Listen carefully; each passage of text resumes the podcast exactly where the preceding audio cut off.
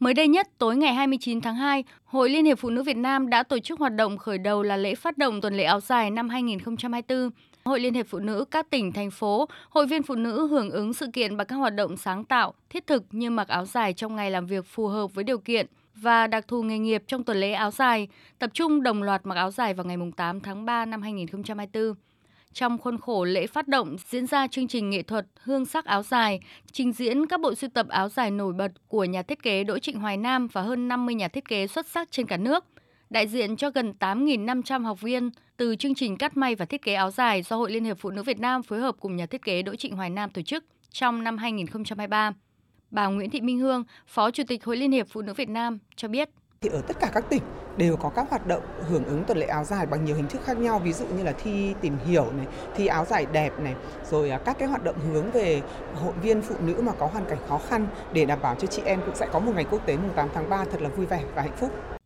Dự kiến tại Bảo tàng Phụ nữ Việt Nam Hà Nội sẽ diễn ra các hoạt động triển lãm bộ ảnh mẹ yêu con đầy cảm xúc về những khoảnh khắc nhỏ giữa mẹ và con, tuy đời thường nhưng đầy ấm áp và yêu thương, chương trình trải nghiệm tín ngưỡng thờ mẫu, tâm đẹp vui, giới thiệu tới công chúng không gian đậm chất dân tộc và nghệ thuật di sản, giúp công chúng nhận diện một cách hệ thống toàn diện về bản sắc và giá trị của nét đẹp di sản này. Triển lãm tranh truyện hàng chống Hà Nội giới thiệu kho tàng truyện dân gian xưa và lan tỏa tình yêu với dòng tranh truyền thống của Hà Nội đang dần mai một.